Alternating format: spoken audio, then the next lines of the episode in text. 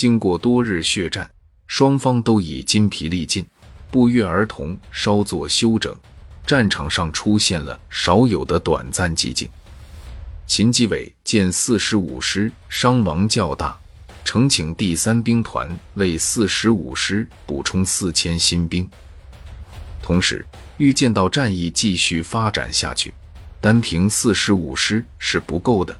开始考虑动用兵团的预备队二十九师。二十二日，战斗再度打响，争夺的焦点就是一号坑道。美军对坑道口用无后坐力炮抵近射击，用炸药包爆破，向坑道里投掷手榴弹，甚至使用 P 五十一飞机低空俯冲扫射。美军火力又猛，坑道口又窄，眼看情况危急，李宝成立即呼叫纵深炮火支援，用炮火制止美军对坑道口的破坏。天色一黑，坑道部队就组织小分队出击。四下炸地堡、摸哨兵，搞得美军草木皆兵，夜不得宁。尤其是二号坑道的部队，在四连指导员赵毛臣的指挥下，在坚持坑道斗争的十四天里，组织了十一次夜袭，严重威胁着美军。尽管如此，坑道里的部队情况还是日渐恶化。为了改善坑道部队的处境。四十五师决定于二十三日晚组织一三五团五连，协同坑道里的八连实施反击，力争夺取一号、三号阵地。一九五二年十月二十三日天刚黑，火箭炮团以一个营八门火箭炮对五百九十七点九高地进行了两次齐射，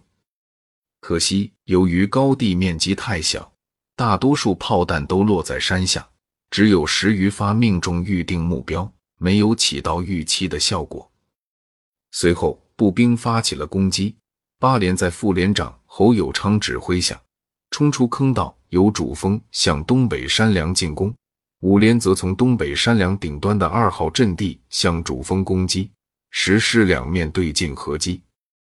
五连自一年多前五次战役中的朴达峰阻击战中，因麻痹大意。对美军夜袭毫无防范，致使广德山阵地连同配属的三门六十毫米迫击炮一同被美军夺去后，一直备受批评。正一心想在战斗中习学耻辱，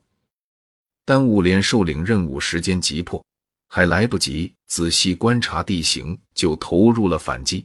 加上连长求战心切，没有组织战场侦察，指挥部队直扑二号阵地。结果陷入美军的预设伏击圈，在美军密如暴雨般的枪弹下，全连伤亡过半，只剩下十多人生还，当然无力攻取二号阵地了。而正是因为五连的失利，八连失去了策应，孤军奋战，经过九次反复争夺，才攻下一号阵地，然后再继续向三号主峰阵地推进。美军则因解除了五连的侧翼威胁，没有后顾之忧，乘机向一号阵地反扑。李宝成只得于二十四日凌晨三时下令放弃反击，退守坑道。此次反击，八连出击的部队仅剩下五人，在五天中第二次损失殆尽。秦基伟接到战况报告，心情异常沉重。他意识到，这次反击不同以往顺利恢复大部甚至全部阵地。失利的原因主要是因为美军占领了阵地已经好几天，不仅熟悉了地形，构筑了工事，而且利用四十五师的一些工事坑道，大大增加了反击的困难所致。经过这次反击，四十五师的伤亡已经超过了四千人。